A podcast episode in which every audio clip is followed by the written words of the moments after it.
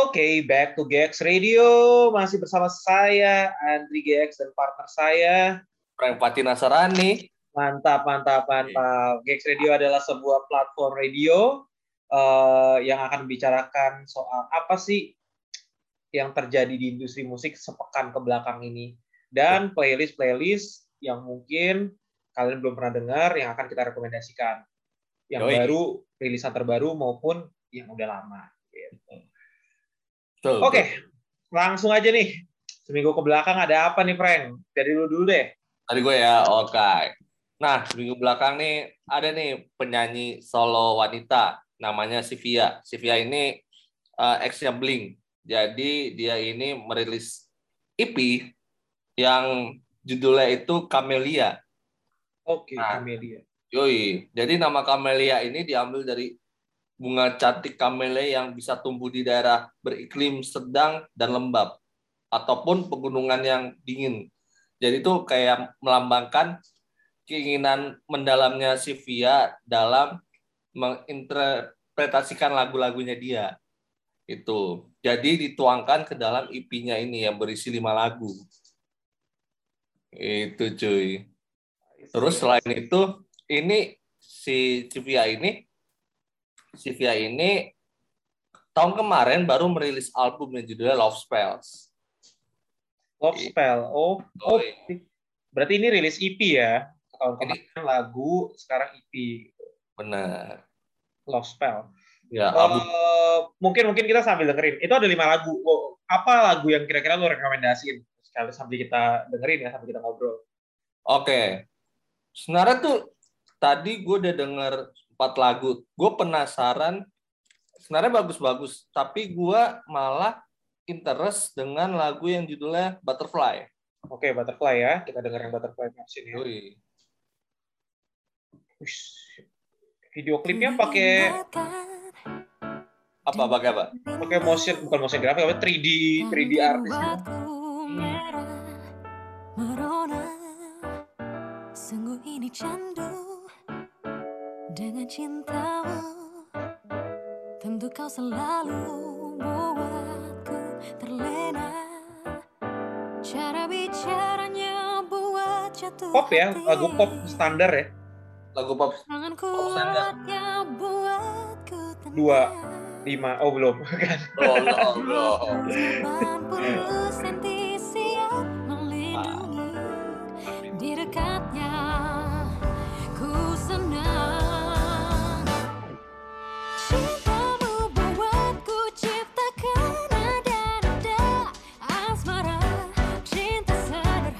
main staccato gitu ya. Yoi. Setet setet setet gitu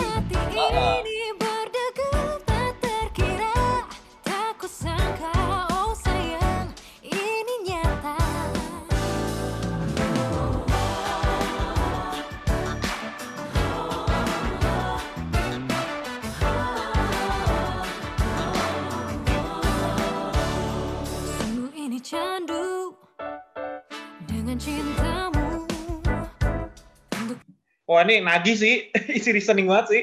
Iya, yeah. yoi. Terus tet tet tet gitu. Kalau moodnya tuh, mood lagunya ada ada ada mood mood sebenarnya ada mood mood gospel kayak Israel Newton gitu sebenarnya kalau yang gue dengar. Gila, bawa Israel Newton pendengar citan yang sekuler ngerti gak ya? Gak apa-apa, itu buat memperluas uh, referensi musik aja. Mantap, mantap. Yui sama ini baku cakar yang um, yang album-albumnya yang luka cinta merdeka itu gue ngerasa vibesnya vibesnya si lagunya si yang ini kayak ada vibesnya lagunya Glenn Fredly dan baku cakar itu sih. Drummernya kayak Rayendra gitu ya? Uh, gue pribadi ya kayak buset nih dari apa dari isian isian scene-nya tadi udah gitu rhythm section-nya tuh dia pakai choir tadi ya. Iya, oh, benar. Oh, oh, gitu tadi pakai choir. Iya. Ah, itu salah satu ciri khasnya Sivia tuh yang gue perhatiin dari album kemarin sama albumnya sekarang. Dia banyak kasih layering choir gitu. Dia nggak nggak apa nebelin suaranya dia sendiri, dia pakai choir ya. Biasanya kan, biasanya kan kalau minim minim uh, uh, personil ah Hmm. suara gue gue berapa kali take aja terus gue tempel tempel tebel tebelin gitu Dia pakai choir sih tadi kelihatan suaranya beda Mm-mm, Benar-benar. Beda timbrenya. Oke mungkin gini kali ya eh gue kurang ngikutin CV Aziza tapi gue tahu CV Aziza ini Ah. dari Bling gitu. Uh, sebuah girl band yang memang jarang banget nih girl band empat empatnya bisa nyanyi gitu. Yang gue ngikutin sebenarnya cuma uh, pacarnya si Gerald, Gerald satu orang siapa namanya? Ivi. Ivi Alisa. Ivi Alisa. Itu gue ikutin. Ah. Mungkin uh, karena selera musiknya dia cocok sama gue. Gitu. Mm-mm. Cuma kalau si Via nih gue kurang gitu, kurang-kurang ngikutin kayaknya nggak nggak ketemu aja lah kali ya kita nggak jodoh aja lah di di interest musiknya gitu ah. jadi gue nggak terlalu ngikutin lagunya Eh, tapi secara ke belakang gimana maksudnya tadi kan sempat mention Lost Spell gitu Ah. Lu lu bisa bisa bantu coba ceritain nggak perubahan apa sih dari album yang dulu sama yang EP sekarang Um, sebenarnya dari garis besar musiknya sih sama sebenarnya. Yang ini tuh kayak lebih dia lebih slow down gitu sih. Lebih slow down dari mood lagunya. Tapi kalau yang Love Spell sih ini itu tadi yang gua bilang sebelumnya itu vibes-nya Israel Newton tuh benar-benar kerasa banget menurut gua. Dari chord-chordnya tuh chord-chord gospel gitu. Hmm, hmm, Heeh. tanpa menghilangkan kayak ciri khas dia itu ada penebalan di choirnya itu kayak ini ya mungkin Sivia pada EP ini tuh mencoba buat oke kayaknya moodnya agak-agak medium gitu deh agak-agak medium ke low itu hmm. yang gue rasain ya Iya. Oke lah, eh, itu dia EP dari Sivia Aziza dengan judul Camelia bisa didengar di digital platform atau YouTube atau segala macam. iya Eh, mungkin Betul. Sivia mau cerita-cerita di sini boleh lah. oh yoi dengan senang hati cuy. Sivia boleh boleh boleh ngobrol-ngobrol cerita-cerita tentang EP. yoi So let's go to the next uh, industry news kita. Mm-mm. Selanjutnya ada datang dari boyband Korea tersohor pada masa ini Widih. tidak lain dan tidak bukan BTS. asik Beritanya tentang apa sih? Beritanya tentang eh, ada teaser Mm. BTS itu akan bikin lagu sama Coldplay dengan judul My Universe. Hmm. Ya ampun, man, ini Coldplay loh. Salah satu band terkenal sejagat raya wow dan dan katanya lagu ini akan dinyanyikan dengan dua bahasa. Kayak standar lah ya. Eh, boyband boyband Korea tuh biasanya pakai dua bahasa, gabung Korea gabung bahasa Inggris gitu. Eh, itu standar lah. Tapi ya Coldplay sih gila jarang-jarang banget. Ya, Eh, bener. mem- tapi memang BTS itu udah sering featuring, Frank. Beberapa kali sering featuring. Gue sempet dulu sama, sama Nicki Minaj pernah, sama Love pernah. Heeh. Jadi beberapa kali itu udah sering gitu loh, sama kayak Blackpink lah. Blackpink kan beberapa kali pernah featuring sama band-band Hollywood, kenapa gue bilang Hollywood nih. Ya Hmm. pokoknya band-band Amerika lah gitu, Billboard, Billboard. Eh, jadi nggak heran, tapi gue nggak nyangka aja sih kalau BTS bakal sama Coldplay. sih. Yoi, mantap ya. Lu mantap. ngikutin BTS nggak? Nah, gua gua nggak terlalu ngikutin tapi beberapa lagu kebelakangan ada yang gua ikutin tuh. Butter gua ikutin. Dynamite gua ikutin. Terus ada satu lagu yang menurut gua nih kayak ini langkah BTS yang mantep nih buat kayak nembus pasar sebenarnya udah nembus sih pasar Amrik dan sekitarnya tapi ini kayak mempertajam musikalitasnya. Ada lagunya yang Permission to Dance itu written by Ed Sheeran. I wanna dance. Na, na, na. Wah, oh pantes. Eh, kayaknya kita pernah ngomongin ini deh. Iya, Kayaknya kita pernah ngomongin ini. oh iya, lupa kapan. Eh, soalnya kayak familiar, kayaknya gue pernah denger ini di mana ya gitu. oh iya iya iya. Mantep banget ya BTS ya. Gue gak nyangka loh boyband Korea level BTS gini bisa udah bukan gue internasional lagi nih. Ini mah Mm-mm. udah ngebawa culture-nya ke dunia. ya. Iya, dan kalau gue perhatiin kayaknya apa ya? Mungkin proses musisi-musisi Korea yang mencoba membawa culture-nya mereka untuk nembus ke pasar dunia itu butuh proses yang panjang nggak sih? Iya, iya betul betul. Ini kalau kita ngomongin industri di Korea, entertainment show di Korea itu tuh benar-benar ketat banget. Jadi kalau teman-teman nonton uh, dokumentarinya Blackpink di Netflix, itu juga tuh uh, bakal ketahuan tuh kalau kalau apa kalau industri Korea tuh sebelum nge-launching boy band atau girl band, mereka tuh udah latihan bertahun-tahun dulu. Casting udah jadi jauh-jauh hari. Jadi bukan uh, langsung dipublish dulu baru latihan along the way enggak enggak kayak gitu mereka tuh udah memang udah dari jauh-jauh hari sehingga hasilnya tuh matang begitu begitu debut pertamanya dan itu tuh juga benar-benar disupport pemerintah uh, gue nah. kurang begitu tahu soal band atau musiknya tapi kalau ngomongin film mm-hmm. itu film film-film Korea kayak Bong Joon Ho dan yang lain-lain gitu kok. Uh, Park Chan Wook gitu segala macam itu benar-benar disupport pemerintah. Pokoknya gue nggak mau tahu film gue gue biayain gimana caranya lu harus dikenal sama industri Hollywood atau industri Amerika. Karena kalau mereka udah target Hollywood Amerika nanti yang dunia yang lainnya sisi dunia lainnya itu akan ikut dengan sendirinya. Oh itu I see, I see. jadi jadi uh, begitulah kira-kira uh, entertainment show di Korea jadi gue nggak heran mereka hmm. tuh bukan sekedar gini uh, uh, siapa ya? Anggun deh, Anggun C. Sasmi deh. Hmm. Mendunia gitu. Cuma dia nggak ngebawa culture kita ke sana. So she just another good singer, uh, a popular singer and that's it gitu. Tapi beda. BTS hmm. itu not just a good singer atau a good boy band. Mereka benar-benar ngebawa culture mereka. Mereka benar-benar konsisten nyanyi pakai bahasa Korea gitu.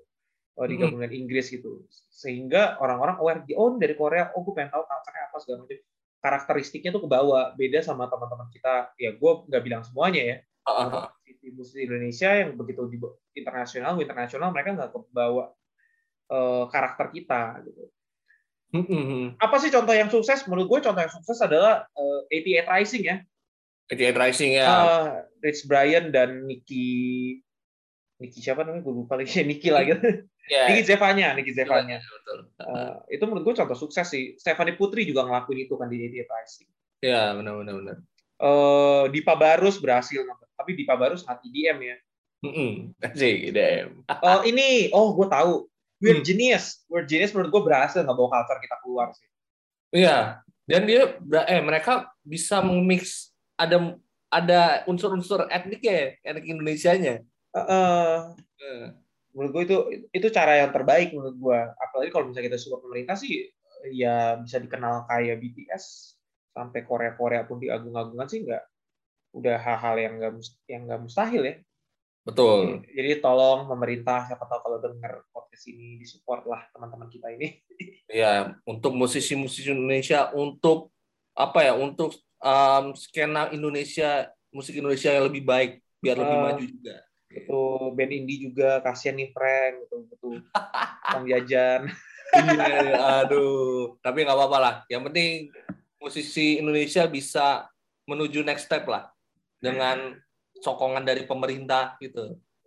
Gue rasa nih. Yoi. Oke lah, so uh, itu aja berita sepekan ke belakang ini. Sekarang kita masuk ke playlist recommendation yang terbaru maupun yang lama.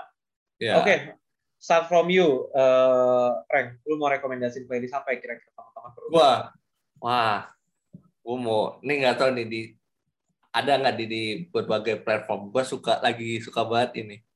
Park Drive. Park Drive buset itu jadul banget. yang mana? Park Drive yang ini um, di atas awan. Di atas awan, di atas awan tuh yang mana ya? bagai satu anu. Oh iya, iya, tahu tahu tahu. Oke, kita dengerin langsung aja deh. Oi. Rayendra Sunito. Oi.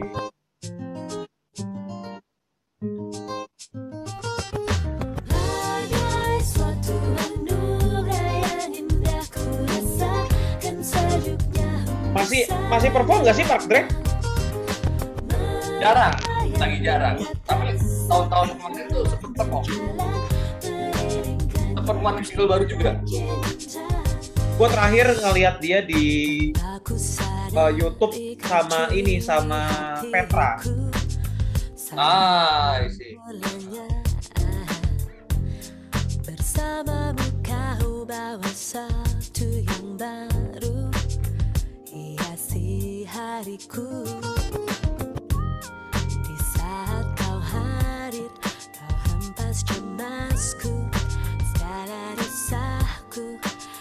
Coba dong ceritain sedikit nih Park Drive siapa sih? Waduh, Part Drive ini Part Drive ini sebuah grup band, grup band yang mengusung mungkin kalau gue bisa bilang uh, acid jazz mungkin itu terdiri dari tiga sebenarnya dulu tuh ada tiga itu Ju, eh Jun eh pokoknya salah satunya Rayanda Sunito yang sekarang itu sebagai drummernya Baku Cakar. Terus ada lagi proyekannya lagi namanya Catur Rupa juga. Kemudian Juni eh Junio Adi. Gue lupa nama lengkapnya. Itu dia ini pemain trompet kemudian memegang squincer juga di Part Drive. Selain itu vokalisnya yang waktu di album ini itu namanya Mikuni Gani. Mbak Mikuni kemudian mungkin tahun berapa gue lupa ya 2000-an itu 2008 atau 2010 itu ganti sama Olivia Latu Putih Hmm, Kemudian setelah itu setelah itu pas Brownian dia ternyata comeback di tahun sekitar 2017 2018 2018 sorry. Itu em, dua vokalisnya Mikuni dan Olivia ini uh, masuk ke Part Drive Reunion dan me- apa dan mengeluarkan single baru sebenarnya. Itu dan Hmm. sempet sempat ini sempat apa sempat manggung di beberapa event salah satunya adalah Freedom Jazz Festival itu Eh, intinya sih Drive band lama ya, Eh, band tahun 2000-an ya. Betul Eh, dia side streamnya tahun 2000-an. Kalau di kalau di zaman sekarang tuh dia siapa? ya? Eh, dia Hindia dan Ardito-nya lah gitu. ya bisa lah Eh, bisa bisa Eh, terkenal di kalangan musisi, tapi kalau ngomongin masyarakat luas masih terkalah sama Dewa 19 sama Peter Pan. Iya. kangen band. Iya, benar benar benar. Tapi ini salah satu band yang apa ya? Menurut gua em, salah satu pelopor musik-musik pop jazz di Indonesia sebenarnya. Menurut gua pribadi ya. Kalau Hmm. ada yang tahu sih ketahuan banget ya umurnya ya, atau memang seleranya bagus banget sih. Bisa Partner? dua-duanya. Heeh. Park Drive ini or, enggak, eh, orang umur seumur gue, gue lahir 95 ya, kata 95. Heeh. Gue aja tahu Park Drive aja tuh agak telat gitu loh. Bukan Hmm. di masa-masa kejayaannya gitu. Di 2010-an ke atas gue baru tahu. Mhm. Jadi eh, orang kalau ngikutin, bilang ngikutin berarti sih ya kita bisa lihat sih umurnya ya. Udah kelihatan wah ini generasi Y nih, generasi Y nih. Oke, itu Park Drive. Teman-teman bisa dengar lagu-lagu Park Drive. Eh, acid Jazz, sebuah jazz fusion yang memang agak, bukan agak, memang catchy, enak dengernya gitu. Hmm. Eh, dia beberapa kali juga, kalau teman-teman lihat di YouTube, ada beberapa kali eh, featuring dengan teman-teman musisi yang keren-keren juga. Ada Glenn Fredly juga, almarhum Glenn Fredly, Betul. ada Petra Sihombing, dan lain-lain. So, you guys check it out. Yes. Eh, Kalau apa sekarang nih, Tri? gue gara-gara ini gue tuh lag gue tuh demen Taylor Swift Wait. Ini demennya dari lagunya atau karena dari ininya, dari orangnya? kayak semuanya deh gue tuh suka Taylor Swift dari zaman lagunya yang dulu tuh yang masih country Hmm. terus menurut gue puncak musik terbaiknya dia tuh di rap di album rap gue nonton dulu tuh di Jakarta album rap eh, tour rap, rap tournya dia gitu terus habis itu kan dia bikin album baru mulai-mulai nge-explore kan ya nggak sih kalau Hmm. kalau kalau apa kalau ngelihat yang blank space Mhm. eh, terus apa lagi ya albumnya kok gue sampai lupa ya kalau di Reputation Lover terus eh ya yang gue lupa yang blank space itu album apa pokoknya era-era itu mereka ngekspor eh Taylor Swift kan ngekspor dan jadi pop kan Hmm. which is pada saat itu menang Grammy banyak banget sampai ada drama-drama lah gitu kayak lu nggak pantas menang ini bla bla bla Eh, oh 1989 gue baru inget nama albumnya Oh. Habis itu gue stop dengerin Taylor Swift. Gue cuma tahu lagu-lagu yang masuk top Billboard, tapi kalau dengerin satu albumnya enggak. Mhm. Jadi kayak yang terkenal-terkenal. Jadi gue dengerin lagi nih eh, Taylor Swift kan dia baru-baru ini eh, rilis Folklore kan, album Folklore Mhm. tahun 2020 kemarin ada gue nggak tahu ini dia balik lagi ke country tapi lebih ke gaya-gayanya Bon Iver lebih Ah, kecil lebih ke akustikan yang simple gitu mhm. Eh, terus tahun ini dia ngebuat Fearless Taylor version terus dia announce akan ngerilis eh Red yang Taylor's version Taylor's version Taylor's version di Ah. November nanti. Gitu. So karena gue again ya tadi kan gue mention kan yang gue paling suka tuh puncaknya tuh di Red. Terus dia Ah. kan rilis Taylor version yang Red yang Fearless kemarin aja gue mencak-mencak. Jadi gue lagi dengerin ini lagi eh, Taylor versionnya Fearless lagi gue ulang-ulang lagi gitu Ah. Eh, tapi kalau boleh pilih Hmm. eh, lagu yang gue suka dari Fearless Taylor version apa ya kayaknya semuanya ya Wah, yang salah satu, salah satu yang. tapi mungkin semua orang bilang Love Story ah, sih. tapi ter- tapi gue kayaknya agak terlalu mainstream gue memang lebih suka Fearless Eh, siap. gue lebih suka Fearless lu ngikutin Taylor Swift gak? Gua jujur kurang dengerin. gak gak selera musik lu ya Iya, kurang dengerin gua. dia tuh isi listening country gitu pada awal-awal ini karir ya